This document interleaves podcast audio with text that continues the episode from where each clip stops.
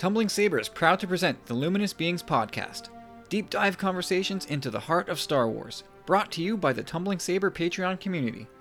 Become a powerful friend today and get access to tons of our exclusive and early access audio content at patreon.com slash tumblingsaber and become more powerful than you can possibly imagine.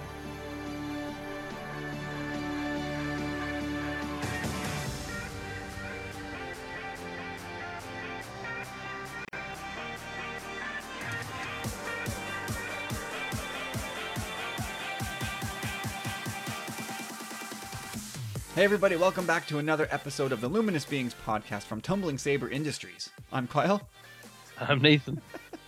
I always, I always want to do the, the more elaborate opening. Tumbling when Saber did we Industries. when did we incorporate? I don't know. You'd think, if anything, I'd have the answer, but I don't. I never do. Corey's been sneaking around doing stuff behind your back. Ah. Chop rolls! Uh, on the docket this week in Luminous Beings, we're talking about super weapons in Star Wars, and notably, does the evil faction in Star Wars always need a super weapon? Especially, well, here on Earth, like bad guys often get these weapons of mass destruction, and that's sort of like the big threat against the enemy or the world. But in, in the Star Wars franchise, which spans an entire galaxy, billions of miles, trillions of inhabitants over billions of planets, a, a simple bomb won't do, right? Like, I I think go, go, thinking to a New Hope, I think it was effective, like Tarkin said, to have a weapon that would keep local systems, keep people in line. So in A New Hope, we got the Death Star, uh, a weapon that to this point in canon, like unprecedented. Like this this monstrosity, this technological terror can just zip across space, one planet to another, and wiping them out in the blink of an eye. Um, so what what is your take, Nathan?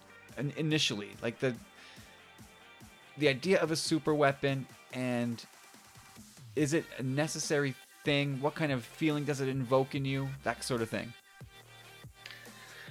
Ah, I I I. I mean, enough is enough. I mean, jeez, uh, three. uh, Well, four, four, five, five. Uh, well, four. Well, here's the problem because you've got Death Star, Death Star Two, Starkiller Base, and then an entire freaking fleet of planet-destroying ships. Uh, yeah. I mean, this the the whole trope needs a rest.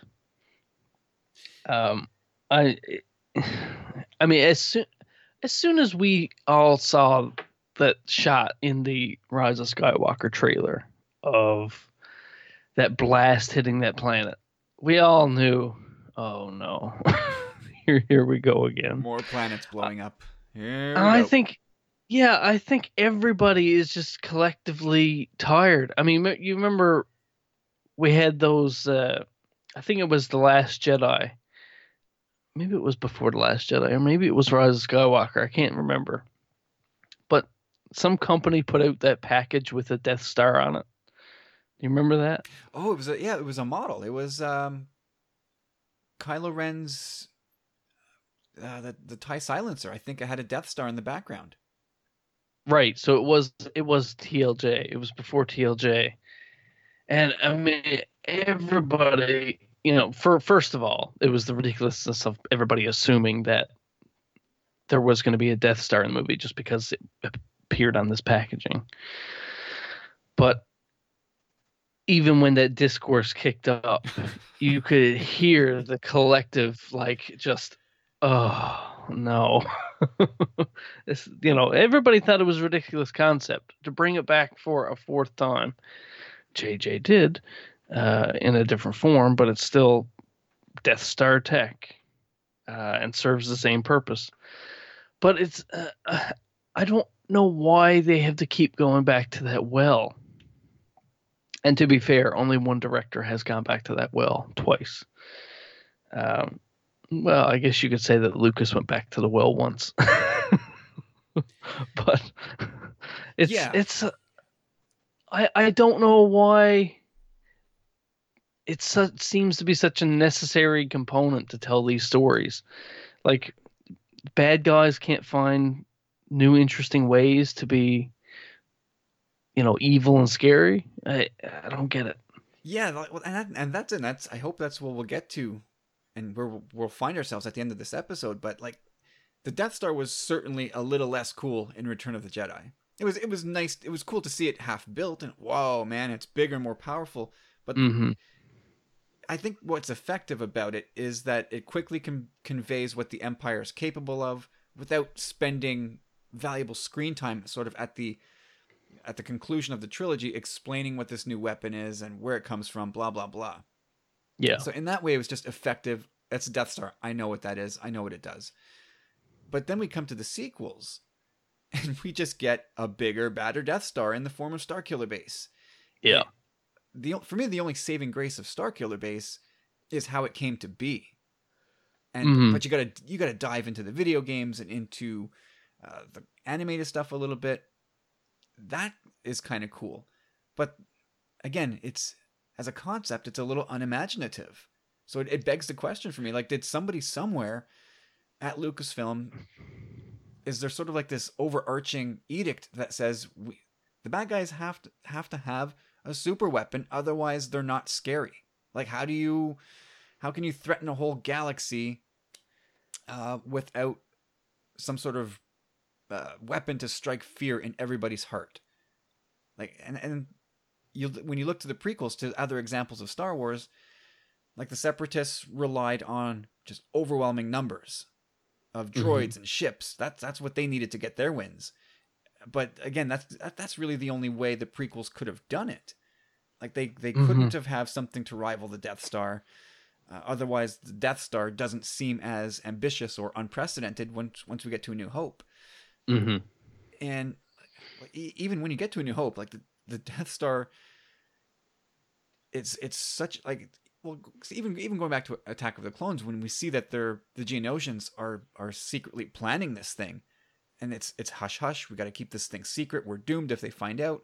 And then of course we get the shot at the end of Re- revenge of the sith and then rogue one to detail the whole thing. So the death star is a, a big unprecedented deal in the galaxy hmm and even to the point where in A New Hope, where Han Solo is just like, when Obi Wan suggests that Alderaan was destroyed by the Empire, like Han rejects the idea completely. Like, what? No, like you need a thousand ships with more fire firepower. Like, so it, it's something that nobody can even wrap their head around.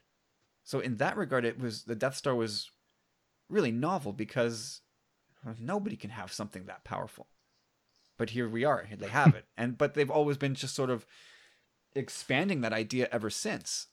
And i like you said it's it's we're collectively tired of it now. Like what what else can you do? Like what what else can you do? Like we we saw that like the variation of that in rise of skywalker like you mentioned like a new coat of paint to the same concept of thousands of hmm it's basically thousands of death stars but in the design that hmm is is almost like the opposite of a sphere. So it's less maybe you're less it's it's it's less make funnable. I know that's not a word, but imagine if they imagine if they pull up to Exegol and there's a fleet of miniature Death Stars. thousands and Sure. thousands of smaller spheres and you're just like, "Oh, come on, really?" I almost you Yeah. know, I almost prefer if they would have just gone there. Just thousands of spheres floating in space, miniature Death Stars, all instead of being 100 kilometers wide, ah, they can be like 30 or 10 or whatever. Just commit to the bit, JJ. Come on. Oh, that would have been hilarious just to see all those Death Stars. Just really lean into the joke at that point. But really, Yeah. like, we we like, does it speak to the need of of an oppressive regime like the Empire, like the First Order, to have these type of weapons? I, what else can be done? Like, um, can you go with biological weapons? I mean, uh, honestly, you could go with a different kind of super weapon. I mean, the only super weapons we've seen are things that shoot lasers. when it comes right down to it. But I mean, I, you know, I don't, I don't know. I mean, come up with like a some kind of thing that emits a, a pulse. I mean, think about it in the Clone Wars, uh, like the Malevolence. Mm. Like, yeah, it was a ship, and it, it it was sort of like an early sort of you could you could tell they were trying to convey that this was sort of like a maybe like a Death Star prototype weapon or something like that. Like it, you know, it had the dish and all that. But it was it was different in that it didn't destroy ships; it disabled ships, right? Yeah. So you know, I mean, even right there, that was a, a new creative take on on a super weapon. And and you could say, well, Starkiller Base was powered by a sun, and somehow the beams went through hyperspace and split apart. And uh, oh, oh god, I mean, uh, you think too hard about Starkiller Base, and your head will start to hurt. But I mean, it was you know, but the Malevolence was a new and interesting take on on a super weapon. And I think if if you're willing to move past, which I mean, this was a problem with Force Awakens, but if you're willing to move further further past the original trilogy, I think you could come up with some interesting interesting weapons. And and a new interesting super weapon. But I mean, even even the Star Destroyers in Rise of Skywalker, they're still just shooting lasers. And it's like, okay, I mean and, and I'm not saying that I could come up with a better idea. I'm just saying that people have come up with better ideas. So find one of those people and pick their brain. But I wonder if part of it is just trying to keep like trying to keep things from going too far to like science fiction. And so like if you keep it to lasers, it's it's still it's still very simple. It's very Star Wars, but if you know if we go to like these like in Star Trek, right? The the, the Abrams reboot, they used that uh that red sort of liquid thing that was basically it would basically generate a, a black hole at the center of a planet and it would destroy itself. mm-hmm. Does that sort of concept port over to Star Wars? Because that's I thought that was a good super weapon, but I don't know that it fits in Star Wars. It's it seems like very sci-fi. yeah, I sure maybe, but uh, I I think Star Wars is a lot more versatile than people give it credit for. Um, and you hear that a lot. It doesn't feel like Star Wars. It's not Star Warsy, and I, I understand where where that sentiment comes from, but I also look at Clone Wars and and you know the animated stuff, and even look at at what Rian Johnson did in Last Jedi. And I'm like, man, you can stretch Star Wars in different ways to make it work. You're gonna And- break canon, man. But but you can stretch it and I mean Star Wars is like Kirby in that it, it inhale it inhales these different genres and influences and it can turn into whatever that thing is you know and i mean we've we've seen that happen like i said especially with clone wars where you see that these different arcs that are direct lifts of these different genres and and other movies and tv shows and things and and they work for the most part they all work That's true. It's a good point. And I, I can't So, believe you pulled a Kirby reference with such effectiveness. I, I try, Kyle. I try. But I mean, that's that's how I've always seen Star Wars. Is that yeah? I mean, there is definitely a flavor, a specific flavor that Star Wars has, but I mean, you can still use a lot of different ingredients to come up with a, a sweet dish. yeah, for sure. And I'm I'm on the metaphors today. We're on it. We're all over it today. Um, yeah, I mean, and there's the whole idea about having to like destroy the planet, like knock it out of existence. You don't. Yeah. I don't think you have to do that. you could uh, sometimes it, it might even be more tragic to like ruin the planet, ravage it beyond Mhm. it being livable. Like imagine some sort of weapon rolling up to Nab- Naboo and just turning it into a wasteland.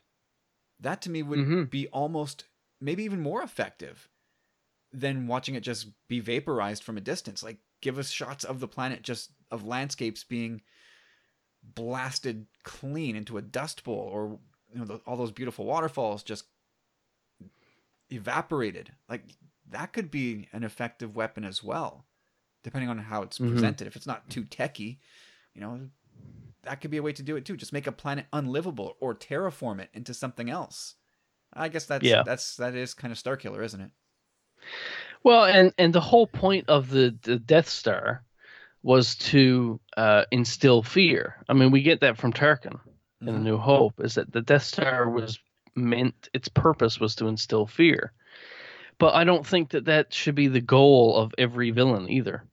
I mean, we need some diversity there. I mean, this is the thing is that you need diverse motivations and then diverse solutions to execute those motivations. Yeah, it depends on where the bad guys are coming from, right? Like, so the Empire would need a weapon to maintain order and control, but Yeah. um, a- a different a, a different bad guy, like you said, with a different motivation, would want a different weapon for a different purpose. Like some people Yeah. just want to watch the world burn.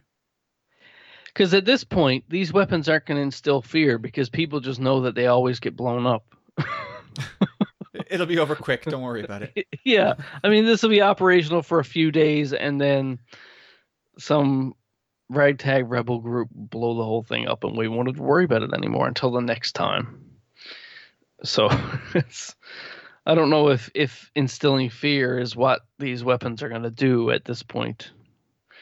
But uh, When you think about it, though, the Death Star's kind of humane. it's over quick. quick Yeah, and painless. Yeah, I mean, I- I think of Bail and Breha when they're on Alderaan before, you know, before as, as you know, the, I think it was in in uh, from a certain point of view where they talked about it was it was the one and only time in Alderaan's history that it had a moon or something like that. A moon. I think it was in. I think it was in Bloodline. was it Bloodline? Yeah, you're right. It was Bloodline. Wish Corey would give my copy back. Maybe I'd know that. And yeah, it was it was it was sad the way that was portrayed as the only one and only time that Alderaan had a night moon, and it blew Mhm. it blew the planet up. But uh, uh, you know, from if but you're, it if you're it Bale- doesn't have to be. no. But if, It doesn't have to be quick and painless. You could be like Jedha and you could get crushed to death by a rock like Gerrera. yeah. Imagine he's So still kinda- still under that rock, still still kicking. Today, of all days. I'm so thirsty. Ah. I should have went with Oh. gin. Uh, yeah. But uh, yeah, I'm I mean, I, I think I think the reason that the two Death Stars and even Starkiller Base work is that they're also major locations for the movie. True. Um, I don't think the death the, the uh, Star Destroyers uh, quite worked that well, and even the Malevolence was a location in Star Wars, in, in, in Clone Wars.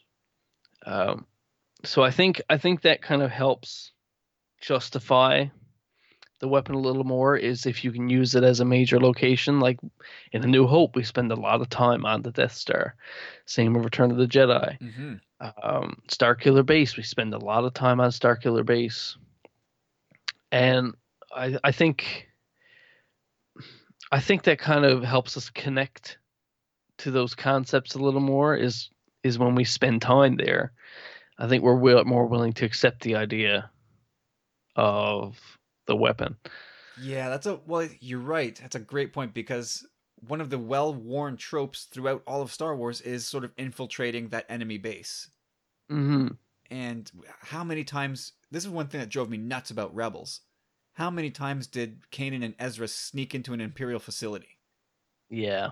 All or, or all of them except for Zeb. Like they'd all sneak into an Imperial facility multiple times, undetected or detected when it was already too late for the Empire. Like, Yeah. Ugh. And you're right. That that comes from A New Hope. That comes from Return of the Jedi. hmm Yeah, and I I think I think that like I mean I mean you surround it's what you surround I mean the the the first Death Star in A New Hope and even Rogue One I mean they're it's it's a pretty basic concept. It's just your your Death Star.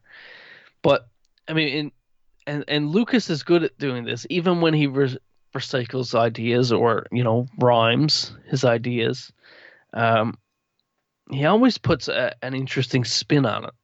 And with the second death star you have like it's not finished and it looks real cool when it because it's not finished with you know chunks missing out of it and that kind of thing but also you know he moved the infiltration to the planet and the whole shield generator thing i mean they they couldn't just attack it with X-wings again.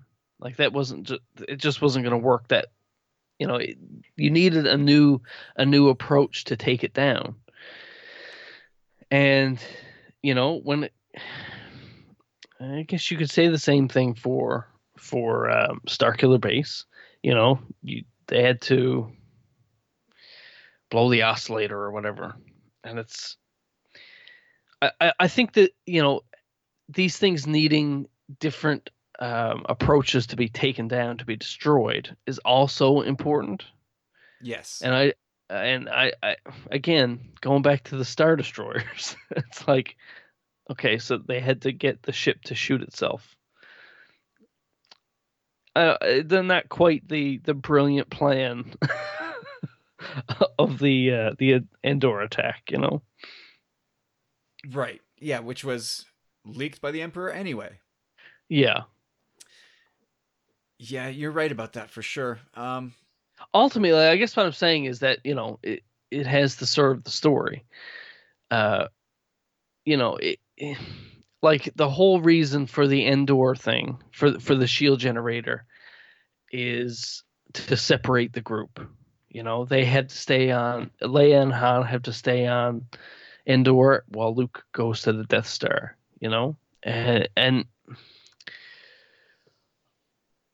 same thing with with Force Awakens. It's to get him to get Han and Kylo in the same room. It's to, you know, it, it, all serves the story. It's not just a matter of you blow it up and the story happens around it. It has to be integrated into the story. And again, Star Destroyers had nothing to do with the story. You know, it was just like, oh, look, this is how bad I am now. yeah, this, this was we're gonna take that weapon that struck fear in the galaxy 30 years ago, and now we're gonna t- you know, now there's thousands of them. They don't look quite the same, but they do the same thing. Yeah. Yeah, it was So- it was a pretty pretty naked attempt to try and and it I don't know that it worked. It, if the idea was to like make make audiences go, "Oh boy." Like that many Death Stars are now online. I think there were more eye rolls than gasps. Yeah, and well, um, to to prove how bad he was, he destroyed a planet we cared nothing about. you know, I mean, we hadn't had a chance to care about Kijimi. You know, it's it's not if he had destroyed Naboo or Tatooine or or even Jakku or you know wherever, it probably would have hit us a little harder. But and, and well, maybe would have hit us a little harder. But he had him blow up Kijimi, and it's like, okay, like we were there for five minutes. And it, yeah, it there are other seem planets where we've been for forever.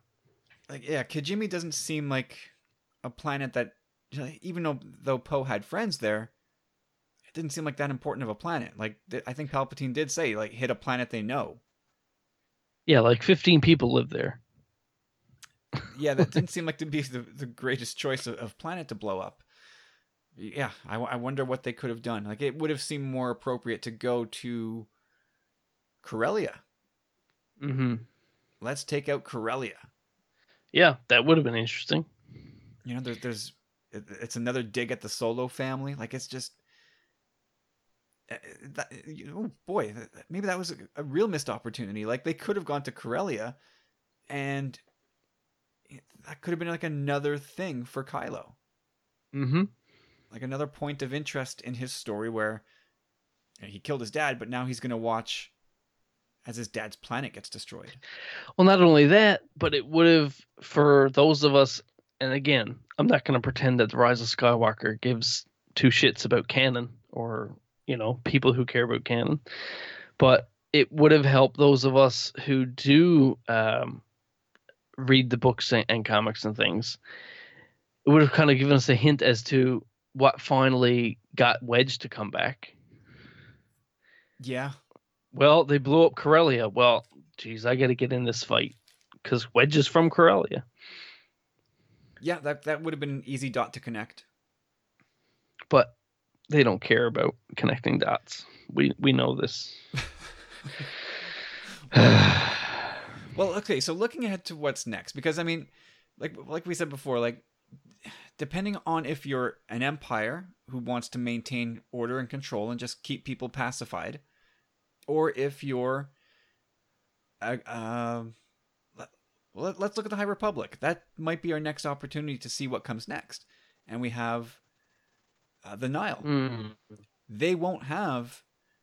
Uh, I, I doubt they'll have a weapon on the scale of, of a Death Star. It doesn't seem like it makes sense for them to have that based on based on what we what little we know of the Nihil at this point and what and what we know of canon where the Death Star was unprecedented. So it mm-hmm. seems like these Nihil for me, like my impression of them is that they're almost like Vikings and pirates and barbarians. So yeah. Their weapon of mass destruction would just be chaos. Mm-hmm. And and just wanton destruction. Yeah. So, that, and we'll find. I guess we'll see how effective that can be. Like, even when you, when you look at a villain like Kylo Ren, I think part of what made him so effective is that he was really volatile. Yeah, he was unpredictable. It wasn't like the stoic. He wasn't a stoic Vader. Like he would just go off. And yeah, you don't know where that would take you. Like that could how far down the rabbit hole of destruction and death does does does he go? And same, now looking ahead to the Nihil, where what can they do? And it it seems like yeah. they've they've learned how to weaponize hyperspace lanes, causing mm-hmm. mass chaos. That's re- that's really interesting. Yeah. Well, I I mean we talked a little bit about this um, when we did our breakdown on the uh, the main show a couple weeks ago.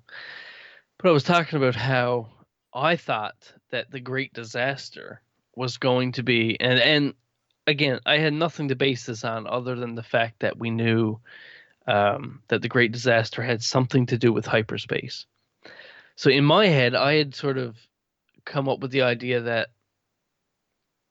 um, they had found some kind of weapon or built some kind of weapon or maybe found like a, a Sith a Sith weapon that could sort of um, blow out all the hyperspace hyperdrives in the galaxy, and it would leave people stranded, um, sort of in the middle of space, or it would, you know, and and it would make rescue difficult because they would have to bring all these hyperdrives back online over time in order to launch rescues and and and fix these problems that were caused by it.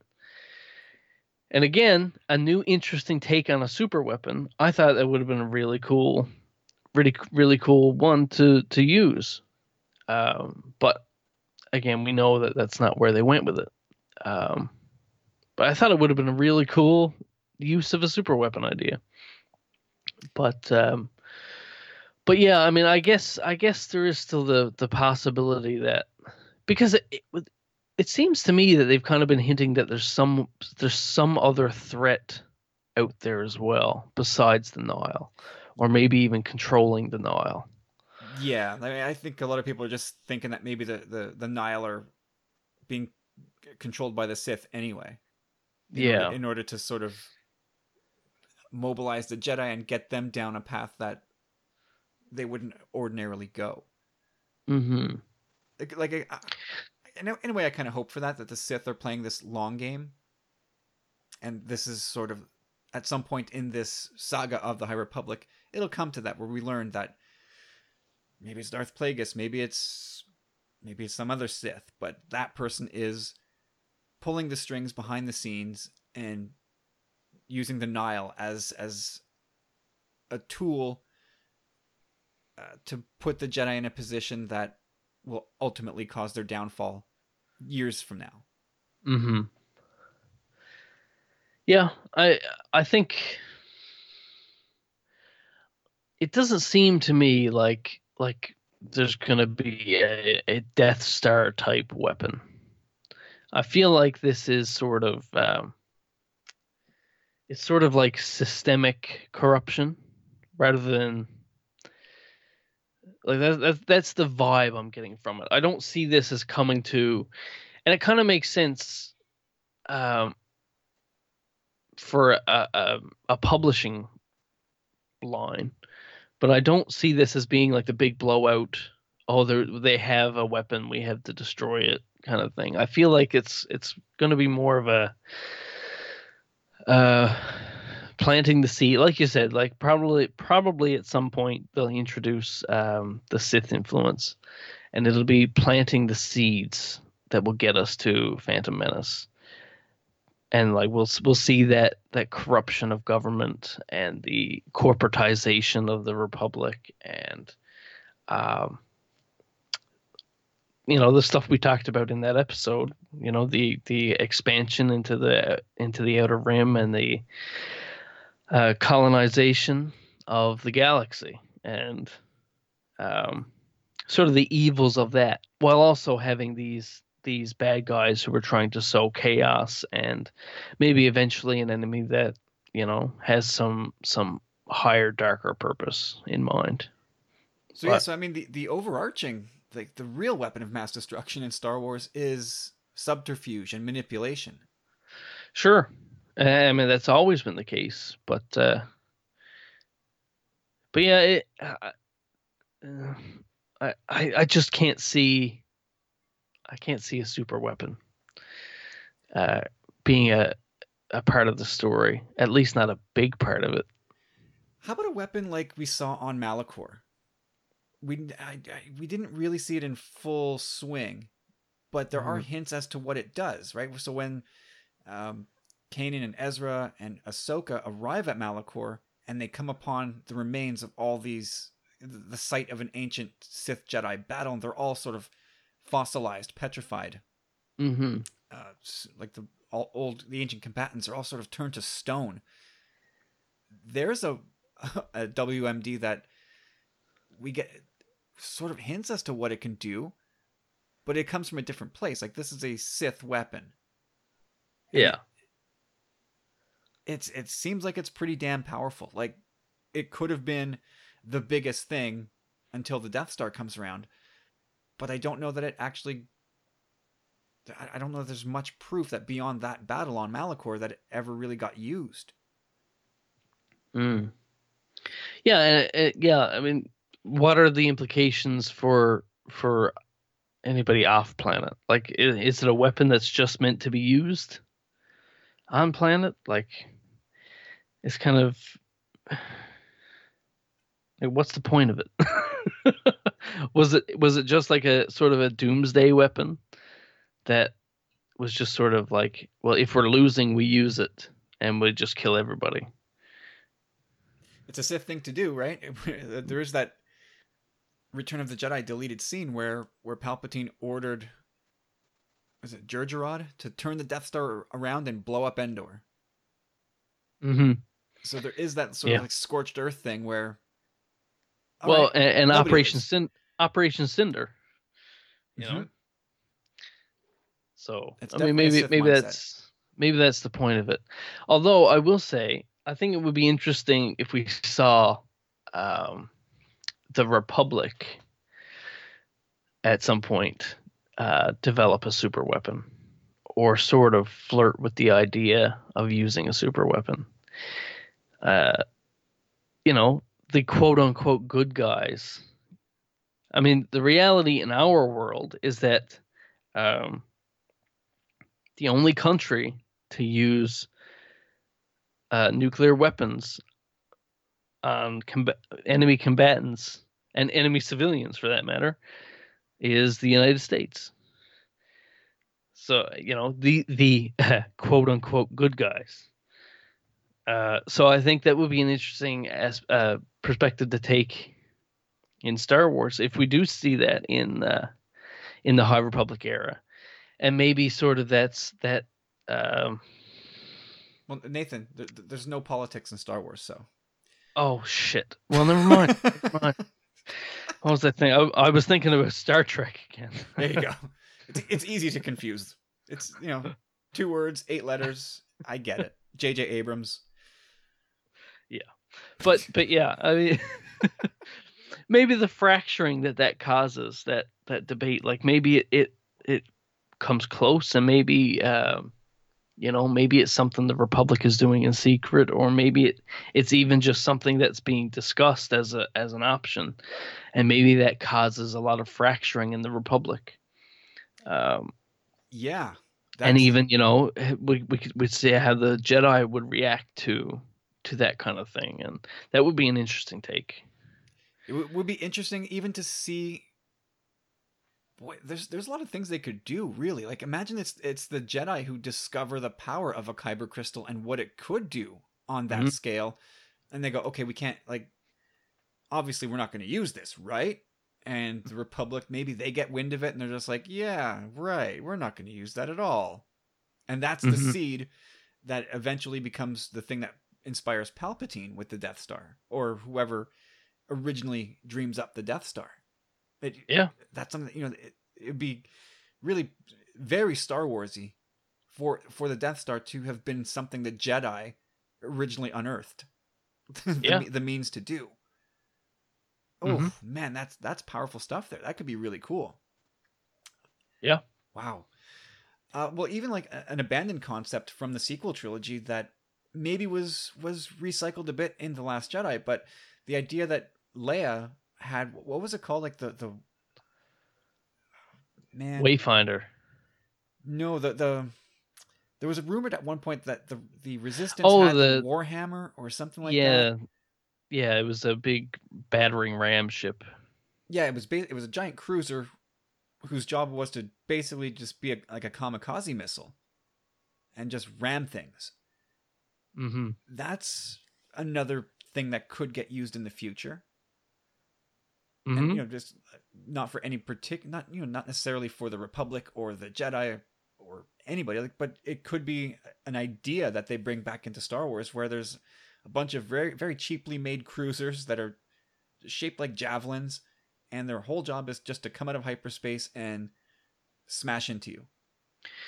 Well, I mean, you could you could use that as um, well, I, the thing about the High Republic, I mean, we know after reading the uh, chapter one excerpt from uh, Light of the Jedi uh, that the great disaster is um, basically the Nihil littering hyperspace lanes.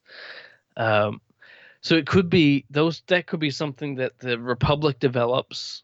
Um, you know, sort of a heavily fortified front end on on ships so that they can sort of if they encounter these objects this debris in the hyperspace lanes they can sort of just blow right through them and maybe that gets sort of turned into they, they end up weaponizing it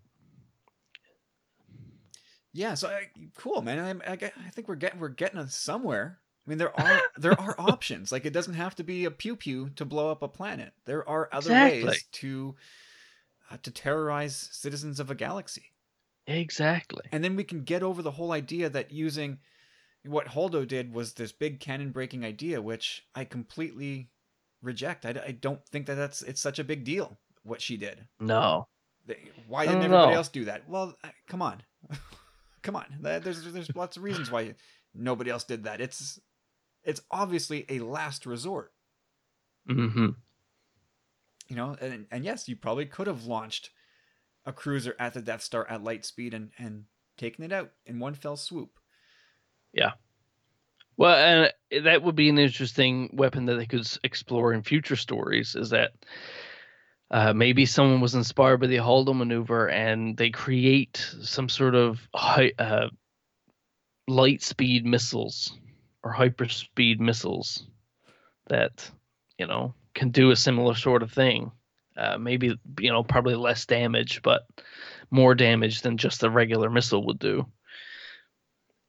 You know, and uh, with something like that, maybe you have to you'd have to destroy the factory and you know make sure the research is destroyed. You know, you know, whatever you could. The solution is is not the point here. but I mean, there are all kinds of different different options if you if you want to sit down and think about it for five minutes instead of just say, well, ships with big guns. Yeah, and well, and and I mean, in defense of like a, a Death Star or a Starkiller base, like that comes with a name, and with Yeah. that comes like there's there's a little bit of cachet to that too. Like when you hear in A New Hope, Death Death Star approaching, there's an, Mhm. there's an effect to that line, and I you- you don't get that with like Tie fighters incoming. Like Yeah. there's something to that big name weapon that it's it's here and it's that's you know the bell is tolling you know at that point Yeah. so there there is some cachet to that yeah it just there's it's a good way to instill that fear and intimidation just through a name Mm-hmm. but again it's it's it's now that point where we've used that trope two death stars a Starkiller base we're good Mm-hmm. we're good and uh, Yeah. you know i don't I, we don't need another super laser floating through space just knocking off one planet or another like it I, the Nihil i think promised to do something different but even when, when we get to future movies i don't even canonically especially if we're going to the past the planet killing weapon won't exist Yeah. you know so you have to come up with something different yet well, and i- fearful. if they do, if they do, you've got to go way back to the to the uh, ancient history of the Sith, because I think there is some uh, canonical uh, reference to uh, Palpatine being inspired by ancient Sith weapons. Um, but I mean, that's the thing. I mean, you're talking going way back. yeah long Um, enough so that because obviously the Sith were the Sith weren't building super weapons at you know the last time they possibly could have was a thousand years before the movies. So yeah it's it's, it's got to go far enough back so that these lessons or these these tools are completely forgotten and there's no evidence left of them yeah, so, uh, far enough back that it's plausible that their entire existence has been wiped from from the history books yeah. The only memory of them is in some dusty old Sith holocron. yeah you i think you can get away with that Yeah. cool i think we made some headway Yeah. Now if only people would listen to us. but i think you know i think it is important that the bad guys do have that the thing that is exclusive to them that does make people afraid sure. I think it's important for them to be able to make people across the galaxy feel like they're in danger at any moment. But there's, you know, there's obviously different ways to do that. Yeah. Awesome. So, Well, like we I said, just- now, We just came up with like three or four off the tops of our heads. now imagine if they put some actual professionals in the, in a room. Come up with something cool, jerk. who were being paid hundreds of thousands or millions of dollars to come up with these ideas. That would mm. certainly motivate me, Kyle. Sure would. All right, guys out there, let us know what you think. Can you think of a cool weapon of mass destruction in Star Wars that is not a space laser? Let us know what you think. I would love to hear your thoughts. And frankly, I think Lucasfilm needs to hear your thoughts. So get in touch with us. Let us know. Uh, Nathan, where can people find you? I'm at NAF Roberts on Twitter, and I'm in the Tumbling Saber Facebook group. as am I. And you can find me on Twitter at Tumbling Saber as well as on Instagram. And uh, that's going to do it, everybody. Thank you guys for listening. Hope you enjoyed it. Um, again, let us know what you think. Don't be shy. You can send an email to tumblingsaber at gmail.com. You can comment on the thread on in Patreon. You can send us a DM on Twitter, anything. Just get in touch with us. We love the interactions. We love to hear from you. So uh, don't be shy. And with that, we are done for this episode of Luminous Beings. Uh, thanks a lot for listening, everybody, and we will talk to you again next time. Klaxon sound. Kirby.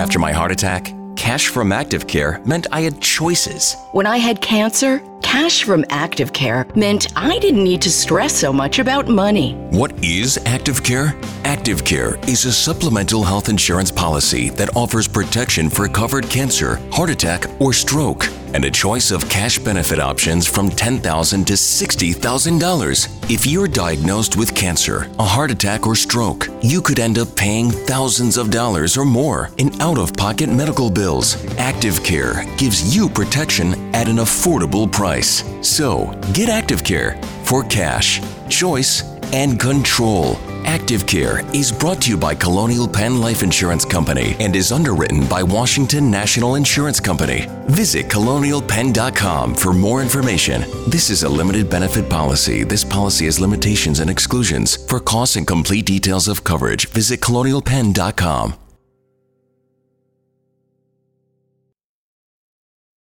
I'm enrolling in Medicare soon, and it had me a little confused. Then I found myhealthpolicy.com. With myhealthpolicy.com, I could go online and compare Medicare Advantage plans from some top rated national insurers, including $0 monthly premium plans. I can learn about plans in my area and talk with a licensed insurance agent if needed. myhealthpolicy.com. has made doing my research a whole lot easier. My choice, my Medicare, myhealthpolicy.com.